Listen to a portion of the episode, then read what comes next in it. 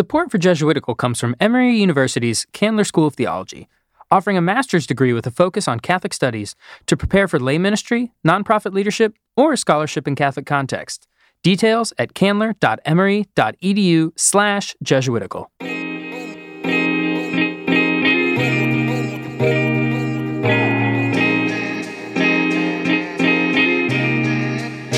Hello, and welcome to Jesuitical, a podcast by the young, hip, and lay editors of America Media. That lay part means we aren't Jesuits, but we work with them. Join us each week for a smart Catholic take on faith, culture, and the news, often over drinks. I'm Ashley McKinless, and I'm joined by Olga Segura Hey guys, and Zach Davis.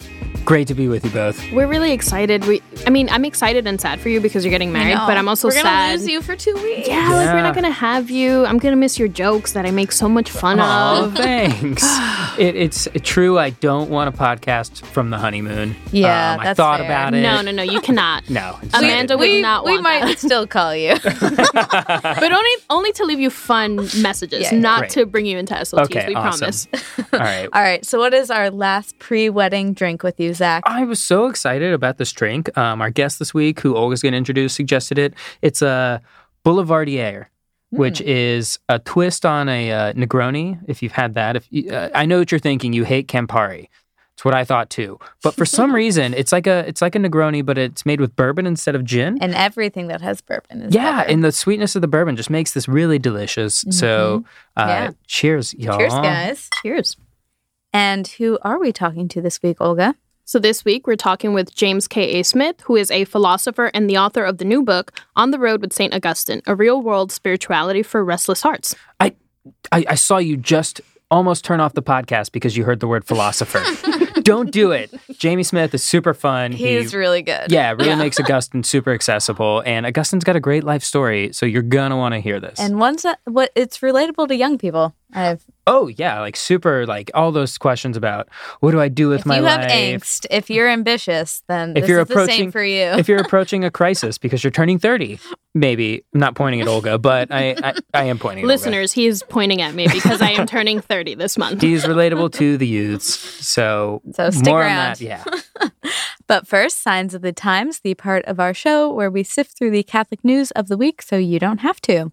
Our first story comes from the US, where the Trump administration announced that it was going to limit the number of refugees admitted to the United States to just 18,000. And that's down from 85,000 the last year of Obama's presidency. So that is a steep cut. well, and 18,000 is the limit, and Mhm. it's very likely that it will be even far less than that. Yeah, because we just don't have the ability to process all these refugee claims. There's we're expecting Or we're choosing not to. Yeah, right, exactly. we have the ability. They're expecting 350,000 ex- asylum claims next year. So this is a very small percentage of the need. Right, right. And the White House wants to also allow states and localities to refuse to resettle refugees. And a lot of people have spoken out against this, including Sister Donna Markham, who is the president and CEO of Catholic Charities USA. And she released a statement opposing these measures by the administration.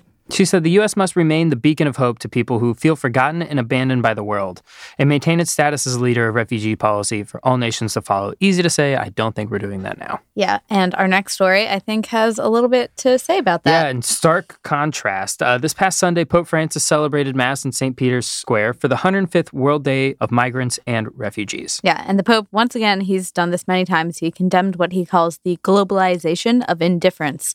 Um, and he said, as Christians, we cannot be indifferent to the tragedy of old and new forms of poverty, to bleak isolation, contempt, and discrimination experienced by those who do not belong to our group.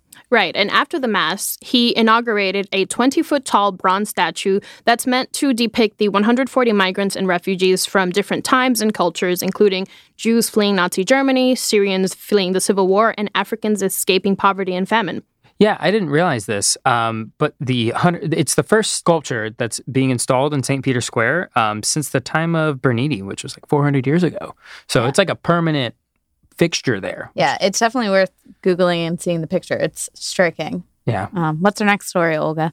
So, the Synod of Bishops for the Pan Amazon region begins this weekend on October 6th. So, we decided, before we get into it a little, we wanted to give you some basics. So, like what is a synod and what does Pope Francis mean when he uses the our favorite term synodality? Yeah. Why did they choose this word that means nothing to anyone? Well- but basically, a synod is a meeting of bishops. It's a consultation. So they're not like voting on measures that will be passed and implemented in the church. They will they will discuss, they will listen, and then they will give um, you know, advice to Pope Francis, and then he may or may not write an apostolic exhortation after the synod. Right. And one of the things that Pope Francis hopes to create with these synods is a culture of dialogue where these bishops come together and create a an environment where they can collaborate and enter into dialogue together. And this is what he means by synodality. And this meeting is actually an example of a special assembly, which focuses on a particular geographic region. So, this in this case, the Pan Amazonian region. They have released a working document ahead of this. And so we know what they're going to be talking about. There's a lot of focus on one, the environment. As we saw this summer, there were the fires in the Amazon. Um, and so climate change is definitely a lived reality there already. Um, but it's also uh, the church in the Amazon is definitely on the peripheries. There are people who live in very remote villages where it's hard for them to have access to the sacraments because there just are not enough priests. And so And almost all the people in this region are Catholic, too. yeah.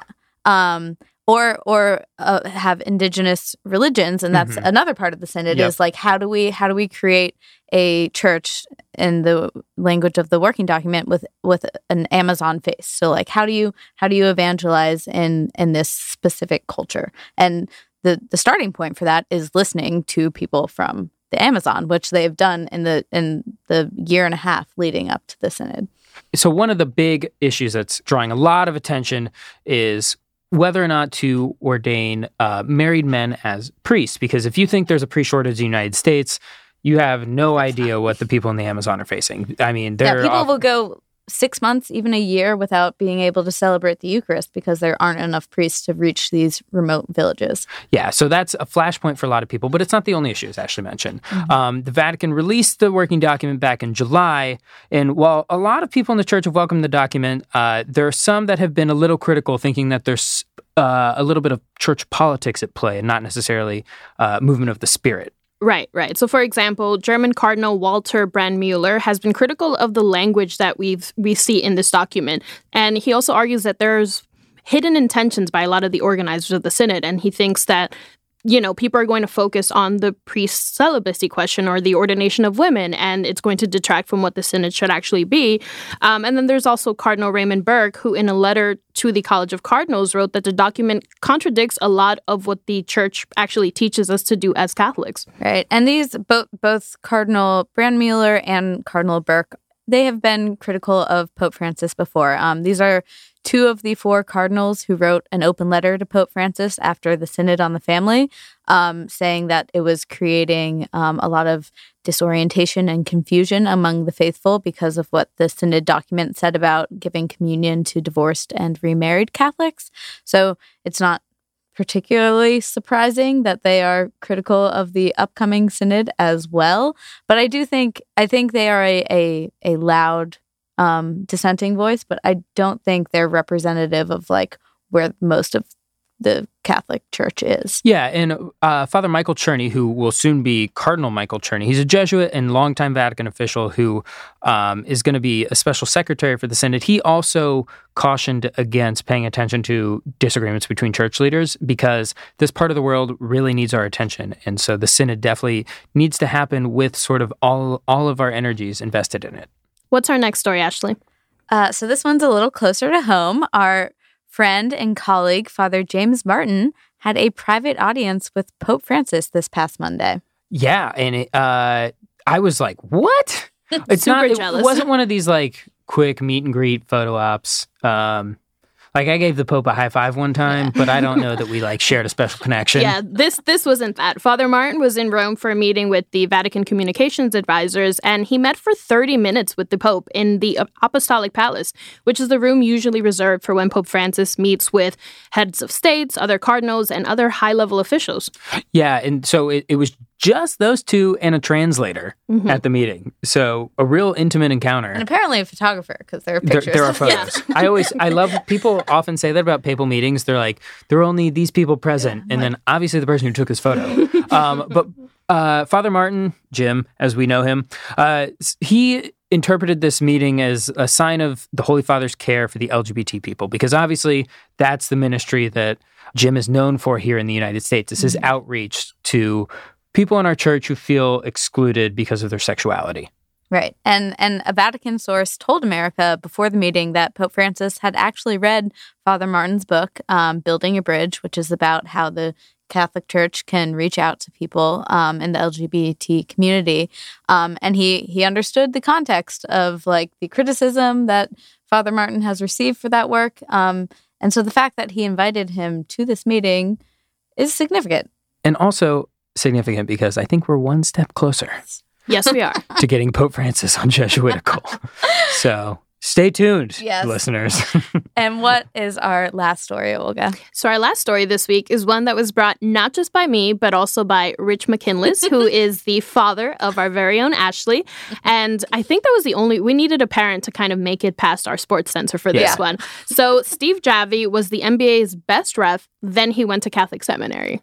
Yeah, this is a profile in the Wall Street Journal about, as you mentioned, Steve Javie, who was retired in 2011 uh, due to knee issues, um, running up and down the court, Mhm. put strain on the knees. But before that, he was, I think, widely considered one of the most respected referees in the National Basketball Association. Yeah, Yeah. but then he felt a calling and spent seven years studying in seminary in Philly and then was just received as a deacon. So yeah, he was recently ordained as a deacon, and like Ashley said, he felt this calling to just enter seminary. And he said, "I really believe that searching, finding, and rejoicing relates to our gospel reading today." So it's it's a really inspiring story. I, I think so, and I think this is an important story for the exact reason. I think not only Ashley's dad sent us the story, but a few people sent us this. They're like, "This is something Jesuitical should talk about," because it's sort of this hook people can grab onto. They're like, "Oh, I remember seeing that guy from sports, which is most Americans' religion."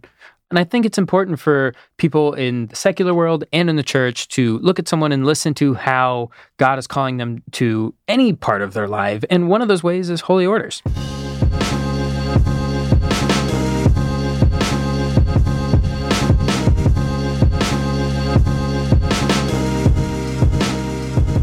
Jamie, could you give us the trailer for the movie version of Saint Augustine's life? It's um, it's a Terrence Malick film. Okay, great. Okay. I'm in. It's, In a world. It's called- it is uh, very moody. It's uh, it might be called Knight of Cups actually. Uh, so it, it's it's basically Augustine, the young Manhattanite, fifteen hundred years before New York existed, but he's basically out to make his mark on the world to find happiness by dominating and crushing everything and everyone. He's the social climber, he's the political climber, he's sexually voracious, he's going he's on a conquest and he gets everything he hopes for. And his life is empty. And then the sort of spooky, eerie Terrence Malick stuff kicks in, and there's these shards of transcendence that start appearing for him, and and there's a kind of wake up call, and he realizes he he thinks that he's on this conquest, and then he realizes that he's the prodigal son, and that he needs to look for home somewhere that he never would have guessed that he would have found it. Um, which is ultimately in Christianity. it's ultimately in Christianity, exactly. So he's in some ways, you, you know, you have to remember Augustine is African. This is this is a significant part of his identity, and so for him, he was also the provincial who was leaving the provinces of North Africa to head to Rome, to Milan, to get to the center of power where everything is happening. So he's more like Zach, who came from Ohio to Manhattan. He's not a Totally. he's not a native Manhattanite. I- Right. Which Yep. are there any native Manhattanites, right? This place is filled with aspirational questers. Mhm. And um, Augustine is looking for that kind of accomplishment, achievement, happiness. And and in a way, what I find intriguing about Augustine is that he gets everything he's wanting.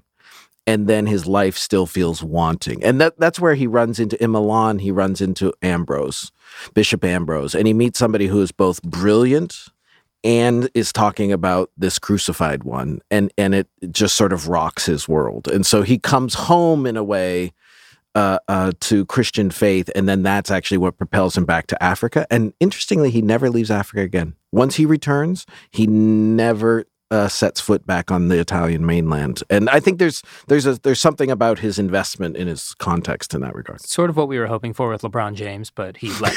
he left again. Um, well, and I love Augustine because there's all these supporting characters like Ambrose, and then his mother Monica, Oh who's my in the gosh. background. You know, The Catholic. helicopter parent extraordinaire. Yeah, and praying for him the whole time, and yes. Yeah. That is, yes. yeah. So, what was his uh, relationship to Christianity when he was young and not not so it- Christian yet? Yeah, that's a great question because in, in some ways, uh, Augustine grows up in a kind of bicultural home, right? He he he. Uh, um, his father is Roman pagan. Uh, his mother is Berber, African, and a Christian. But what's interesting is that for the young Augustine, Christianity for him was his mother's Christianity, which he kind of looked down on because he didn't think it was very intellectually sophisticated. So part of his story is right, his mother is there as a presence, and Mother Church is there as a presence the whole time, praying for him, weeping over him. But Augustine thinks he's basically too smart for the church and too smart for his mother's simple, naive faith. And yet when he finally gets to and meets this this intellectual giant in Ambrose, who who both affirms the faith and is so brilliant, and Ambrose thinks the world of Monica. Ambrose admires Monica's faith, and that sort of sets Augustine reeling and is the beginning really of his humility, his humbling. Humbling is such an ongoing theme for Augustine, and it's really part of his conversion, is sort of learning to check uh, his intellectual arrogance, things like that. so he converts, becomes the bishop um, in Africa, Eventually. Eventually. Eventually. and then you know writes a lot. Yes. Um, becomes doctor of the church, uh, very influential, right? absolutely. Uh, what? So quite the life story. But Yeah. you in your book you talk about first encountering Augustine and being very turned off by him. Yes. What was that context So- and why? It's interesting, I- and I don't know. I'd be. I don't know if you guys have similar experiences. Now, I should also say, so I'm a Protestant, and the way that, Get that we, out of the way. yeah, we just, Yeah. just let's let's go clear. Was Uh, Augustine Protestant or yeah. he was. Remember, you're a Catholic. He would say, and um, though he was the patron saint of the Reformation, That's true. Yeah. that. Anyway, so so Augustine is um, the way I encountered him was in this sort of like old stodgy translations, as if he was this dogmatic theologian and sort of a moralist and a Puritan, and uh, um, it, it was not. A, a vibrant kind of Christian faith that you would want to journey with. And it wasn't until I started reading actually a kind of philosophical Augustine that came to me through existentialism that it just was like putting on a new set of glasses and I reread the confessions and you're like, oh my gosh, this is like this is drama. This is a screenplay waiting to happen. And and I re- he felt more contemporary. He felt more like somebody, oh, he he sort of knows my struggles. That reminds me of like what you were saying when when we walked in to do this interview. You were talking about a story you heard about Augustine where Well, well, I- don't know if this is the story I was telling I was telling you, but this is what I thought of is that I was actually I I read the Confessions in college, but way before that, my my older brother was a bit of a prodigal son, Mm. and my mom is a very deep faithful Catholic, and she would always like refer to my older brother Chris is like the Augustine of the family, Yeah, and yeah, she she yeah. was like he's either gonna like die young or become a bishop. Like- and so like I already had this very vibrant picture of who Augustine was, and my brother went on to become an not a bishop but a doctor. So yeah, amazing, good. amazing. And so I yeah I like immediately was in love with the character, and then when I read the Confessions in college, it Yes. like yes. the son of these tears, right? And and it's funny, you know. I I would also say several years ago, my wife and I got to sort of retrace Augustine's steps through Italy, from from Ostia on the coast up through Rome, and we sort of visited and, and made pilgrimage to different sites. And I would say one of the hugest um, impacts of that trip on me was a new appreciation for Monica. Uh, her cult of devotion is everywhere, and you see why because Yeah. there are sons of tears everywhere, and you can see the. you know, in your book, you talk sympathy. about Santa Monica, and like you, you get numb to like what that actually is until you're like, oh wait, that city in California is named after Yes. Saint Right, right. Augustine's mom. yes, yes, exactly. The ubiquity of it, we almost miss it. So does does his story have a special re- resonance with young adults and millennials? Um, I think so. I mean, I, I think his story is just kind of perennial and and probably speaks to a lot of people who are kind of questers of different sorts. But I do wonder if it speaks especially to a generation that I don't know. I think this metaphor of the spiritual journey, the kind of pilgrimage, that that model of spirituality seems very resonant with younger generations right now. But I also think Augustine uh, again, I, some people might be surprised to learn this about Augustine. I find him incredibly vulnerable. Do you know what I mean? Like, I, I, like, I hate the word authentic in a way, but he's really, really. The Confessions is this really kind of authentic, unburdening and unveiling and unmasking of himself. And it seems to me, um, younger generations would appreciate that kind of honesty and authenticity. And he's not just kind of putting on this show that a bishop tells you all the things that he has like dreams about and stuff. It's like, Yeah. okay, I was wow, reading this that is, we're chapter getting of your real. book, and like you had this paragraph about authenticity, and I was like, oh my god, this is just like Ladybird and her and her like take it, choosing her own name, and like how we have this distorted idea of what freedom is, and then literally the next page, you're like in Ladybird. well done. Well, yeah, yeah, right. Exactly. But it, it does. It, it really sort of maps onto that experience Yeah. in a lot of ways. So, and this gets, I think, to like kind of the core of his journey of like having this one idea of what freedom is and then like learning that it's actually something completely different. Can you talk a little bit about what that is? Yeah, so Augustine, the, the young Augustine, like so many of us, I think, in late modernity, thinks freedom is the freedom to do whatever you want. It's freedom from, right? It's negative freedom.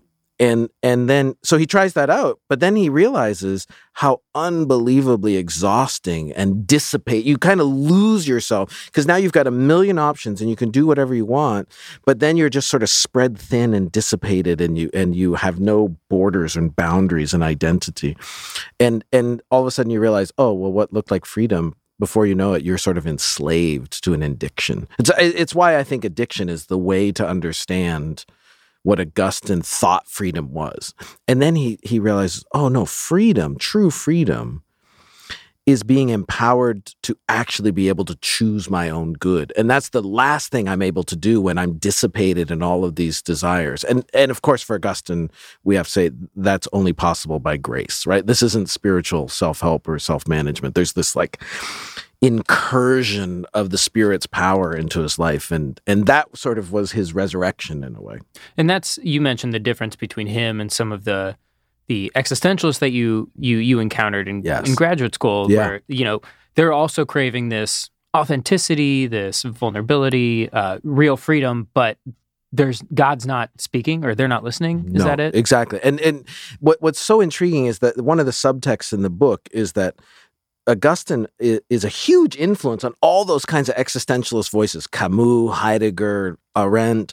Uh, um, but what they do is they kind of take the quest without Augustine's stipulation of the end, right? So they get the restless heart, but they don't entertain where you could find rest. Mhm. and that's and and of course it's scandalous because it's a norm right? It's saying no this is the good for which human beings are made for. And that's uh, I- i do wonder though if our culture is reaching a sort of um a moment where we have been so exhausted and dissipated by our own so-called freedom that are we willing to sort of entertain and say maybe there's a better way to be human and and maybe Augustine has something to tell us about how to be human well and to realize the gift of norms in that regard and that that uh, um, you find freedom in channel it's ladybird Yeah. it's Yeah. totally ladybird Well, it's, it's something I'm thinking about looking, you know, staring marriage right in the face. Yeah. It's like, uh, on the one hand, it's just a social norm, a convention that your parents taught you, and it can be very restrictive if you look at it in a certain light. But like,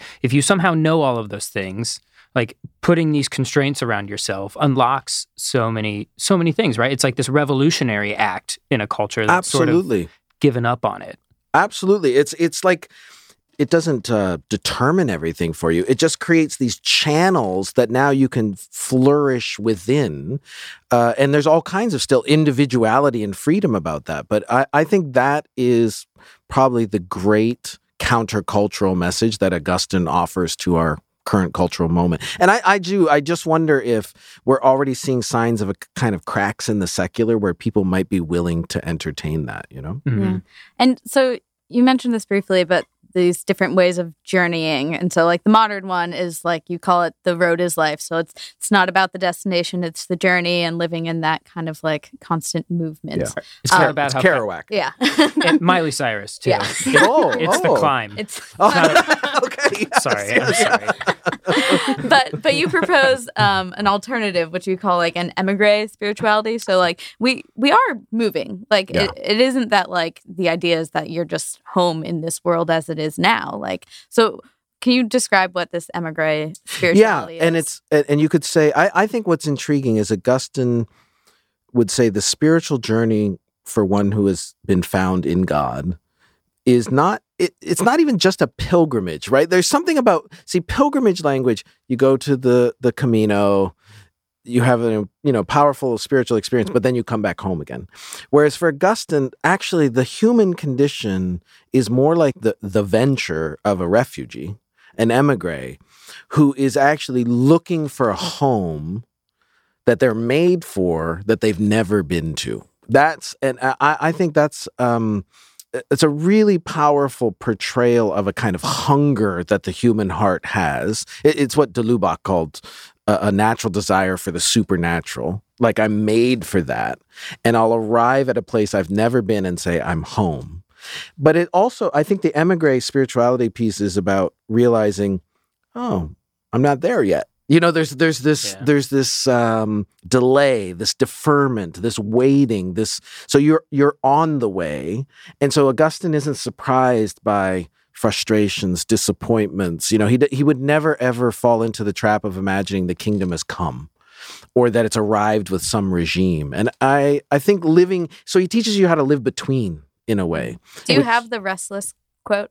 Can you do it You, off the top you- of your head? yeah, yeah. So th- that opening paragraph of the Confessions, you have made us for yourself, and our hearts are restless until they rest in you. Um, that's a pretty good psychology of the human condition, it seems to me. And and um, I think a, I love Augustine because he gets the restlessness. He doesn't try to pretend that that's not real. I also love him because he admits that even Christians are restless. like Right. even once I know where home is, Mm. that doesn't quiet all the restlessness. And I I just I um I'm grateful for his honesty in that regard. So Jamie, I'm I'm not a philosopher myself, so I and I think this is an experience that a lot of our listeners can kind of relate to. Mm. Um, I took the required two courses in college. For, I went to Fordham, took That's two a courses, sign of a and good never, Catholic education. and never went back. Um, and even now, as an adult, I am turning thirty next thirty this month. Wow, actually, um, and I still find him kind of difficult to Mm, engage with mhm, sometimes. mm. Even even knowing now that I'm older and I've been in this, you know, theo- I, my coworkers studied philosophy and theology. Um, but why do you think it can be so difficult for some people to engage with, with Saint Augustine? Yeah. So there's um a, a couple things. One is he's so he is in conversation with philosophical sources of his day that are not in the water for us. Do you know what I mean? So he's in conversation with Neoplatonism and the Donatists and you know and so he's in some ways he's having fights that don't feel immediately relevant. So I think that's part of the barrier. Um I also think though we there are ways that we can make Augustine more accessible. And one of my real hopes for this book is that um, it will it will invite some people who maybe have read the Confessions, parts of the City of God. Nobody's read all of the City of God. uh, um, people have read the treatises. I, what I really hope to invite them into, and this is what I learned at Villanova uh, in in my education there. If you read the sermons and the letters, that's where you start to get this very human Augustine, this pastoral Augustine. I, I think the sermons are a great for people who've been intimidated by the treatises to pick up some of Augustine's sermons. You can find them online too, and it's like he's just talking to you. You know, he's he's really a pastor. He's he spent his life as a shepherd, and so there he's like he's just alongside other Christians trying to help them know what is it to follow God in this area. And I, and I hope that uh, sort of deconstructs maybe some of his inaccessibility in that regard.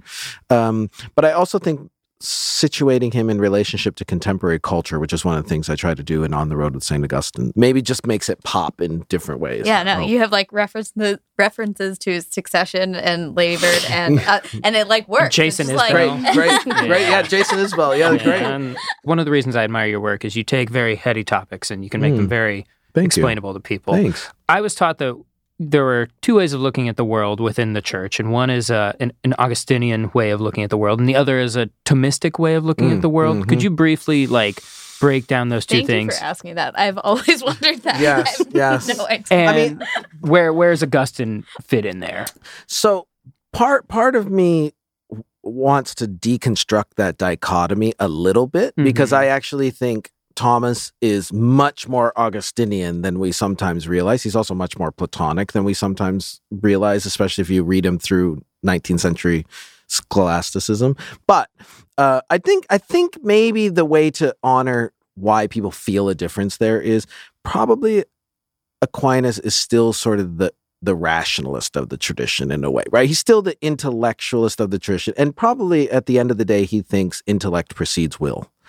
Whereas the Augustinian tradition, which I think also get you see in Bonaventure and the Franciscan tradition in some ways, the Augustinian tradition is the priority of the affections to the intellect in some way, the priority of the heart, right? Notice that opening of line of the confessions, you have made us for yourself and our hearts are restless until they rest in you. What's really intriguing in Augustine's story is even when he has solved the intellectual question of who God is and what he needs to believe, he still is not in grace.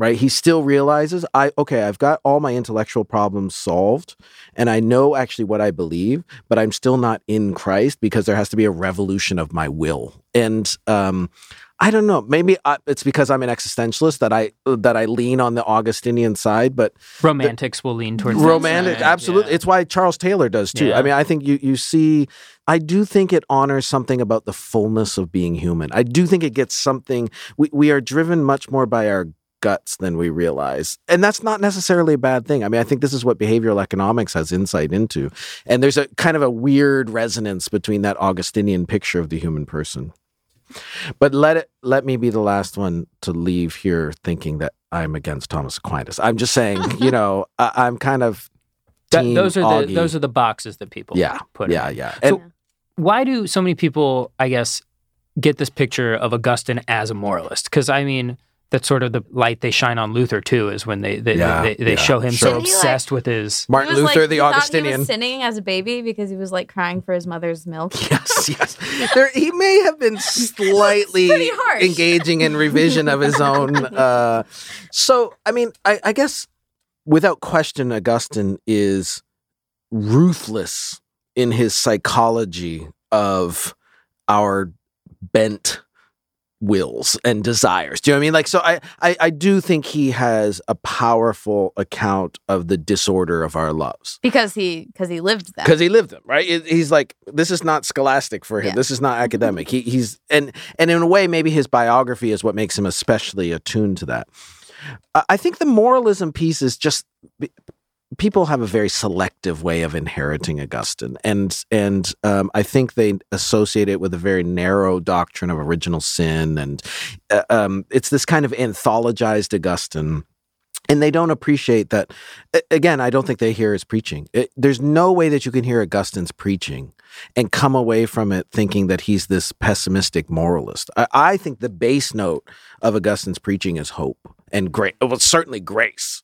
And um, I, I think there's been weird sort of puritanical inheritances of Augustine. And, and let's be honest, my Protestant streams are probably partly to blame for this. Uh, I wasn't which gonna I'm- say No, no, anything, no. I'll, I'll, I'll own that. I'll, I'll, I'll absolutely own that. Um, but I, I, what I hope is people would find in Augustine actually, when you really encounter him in the sort of fullness, you find somebody who's really just sort of sympathetic and empathetic, but is therefore honest and is a gift to us in that regard. Yeah.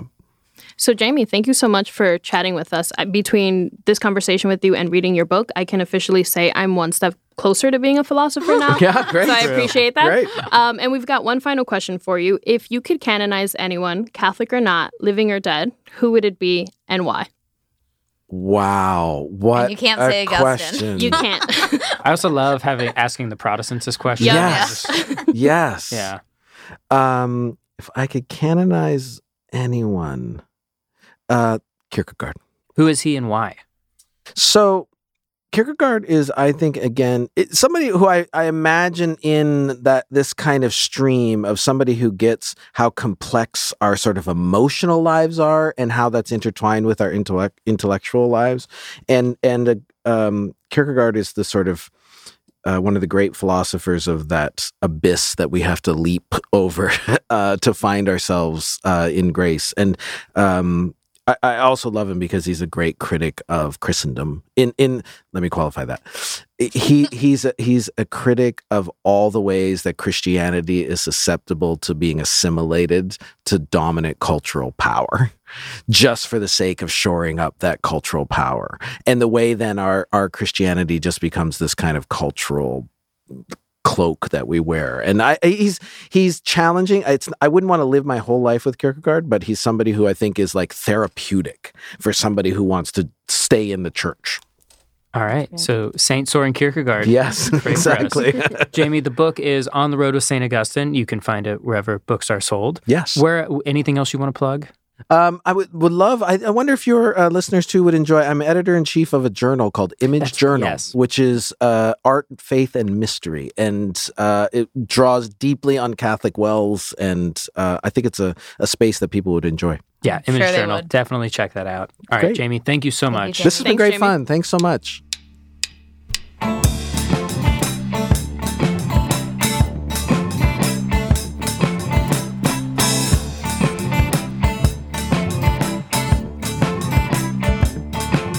Support for Jesuitical comes from Emory University's Candler School of Theology, offering a master's degree with a focus on Catholic studies to prepare for lay ministry, nonprofit leadership, or scholarship in Catholic contexts. Details at candler.emory.edu slash Jesuitical. And now we have some housekeeping. What do we have, Olga? Shout out this week to some new patrons, Vivian Cabrera and Benji Lowry. Yeah, they've got last week's newsletter. They're getting this week's newsletter uh, t-shirts, uh, subscription to America if they're giving it a certain level. So if you haven't checked out Patreon yet, it's patreon.com slash America Media. That's how you can support the show and keep it going. Lastly, uh, I just want to put out a call to action. So this upcoming issue of America Magazine, which is a magazine we all edit during our day jobs, is a special themed Saints issue. And we thought, what a perfect time to ask people who listen to this mm-hmm. podcast a question that we've asked many people before. If you could canonize anyone, living or dead, Catholic or not, fictional or not fictional, who would it be and why? So, listeners, we want to hear from you. Who who would you canonize? Who would you who would you canonize, Ashley? Oh man. I'm just kidding. You that you get asked this at events all the time. But if you want to send this in to us, you can email us uh, at jesuitical at americamedia.org also, we're looking for voice memos. So if you've got Are your you about to give your number on air? No, no, no, no, no. Basically, what we want is you to pull out your phone, open up the voice memo app, record it, and then send that as an attachment in an email to jesuitical at americamedia.org. Put saint in the subject line so we know to look for it. I'm so excited to see what Yeah, it's gonna be say. really fun, I think. Yeah. Very good. All right, now it's time for Consolations and Desolations, the part of our show where we talk about where we found God in our lives this week and where it was harder to find God. What do you have, Olga? So I've got a consolation this week. I published uh, my recent piece for America last week. And usually I go through the expected fear of putting anything that I write out there and getting extremely nervous that people are going to read it and send me really awful comments on our website or even on Twitter DMs. You know, you know how, how horrible it can be for writers out there. Um, so I received this email from a reader, and I expected the usual kind of negativity. And he was just really gracious and just really grateful for the work that we do on the podcast, for the work that I do as a writer. And the consolation was in just not just getting these words that this guy was like, I enjoy your writing, but also being reminded that the work that we do here is so much more than just how it makes us feel as writers or as podcasters. And it's just about the ministry that we do and the ways that we show people how what faith looks like on a day to day. So it was really consoling to be kind of sort of humbled through that email, which I really appreciated. So yeah, shout out to you. Those are always nice to get instead of the normal "you suck, I hate you" messages. Yeah. yeah. Ashley, what do you got?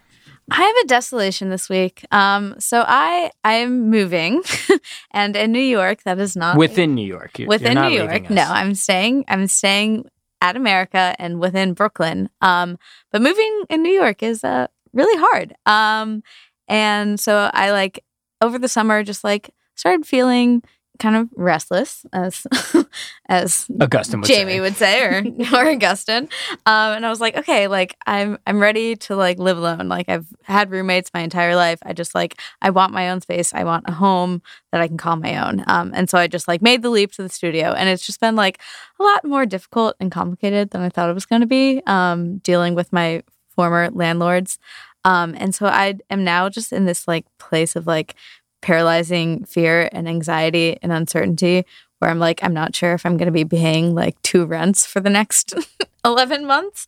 And it's just like taking, Which is unsustainable. yeah, I, I can't, I can't do that. Um, and so it's just like, I was having trouble even like talking about what my consolation or desolation was going to be because like my entire brain is overcome with this fear. So there's like no room for God, no room for like creativity or anything else. It's just like, oh my God, what was I thinking? Like you brought this upon yourself.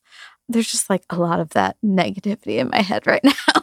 That's hard. So yeah, Yeah, super So, hard, especially when it's related to your home. Mhm. Yeah, That's a one space that's like nice to have. I know. stable. Like I was like so like this summer I was so excited to like have a place to call my own and like kind of like the last thing I want to do is go home to an empty apartment right now. Mhm. And so so God, if you're listening, send a little grace my way. a miracle. but yeah, no, I'll be fine. I, I I'm not worried. What do you have, Zach? This week I have a consolation, and it's gonna sound like a desolation. Uh, there's a lot going on in my life right now, especially with the wedding. Um, in in the midst of all of that, I got home from my bachelor party to find that my uh, grandmother's illness, who I mentioned on the last show that I was on, um, had really taken a turn for the worse, and we're not really sure how much time she's got left, basically. Um, which is also why I wasn't on last week's podcast and that's really tough news. I don't think I've had to like really sit with death a ton in my life uh, firsthand, and so especially with someone who I'm really close to has really really hit me in a devastating way. Yet in that sort of horrible space, we talk a lot about consolations not just being happy things, right? You can have them while these horrible things are happening to you, and I think this is certainly one of them.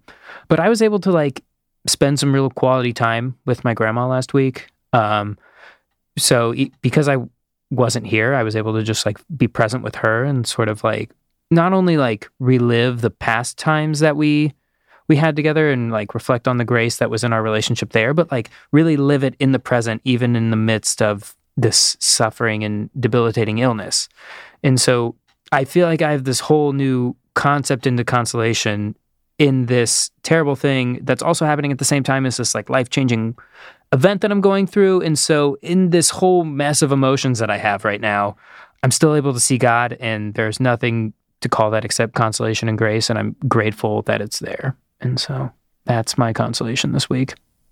You're a really good person. I, yeah, just watching you go through this over the past, I just have to say this because, like, even though I had a desolation this week because of what's going on right now, I would have had a consolation if you asked me last week because while Zach was going through all of this, he still somehow pulled off like inviting people to celebrate my birthday and surprise me, even though he was doing that. So I, was supposed I, to be I a didn't.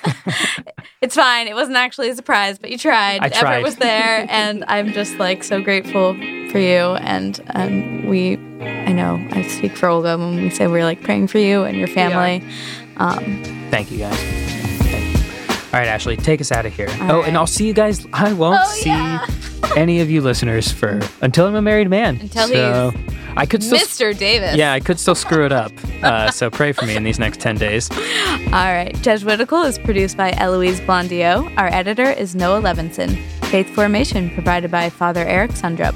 Production help from Tucker Redding and Kevin Jackson. You can follow us on Twitter at Jesuitical Show. You can find us on Facebook at facebook.com slash groups slash Jesuitical Show. Please subscribe to us on Apple Podcasts or wherever you get your favorite podcasts and leave us a review. We haven't had any in a while, so it'd be good to get a few more. And Jesuitical is recorded in the William J. Loschert Studio at America Media in New York City. For America Media, I'm Ashley McKinless with Olga Segura and Zach Davis, and two of us will see you next week.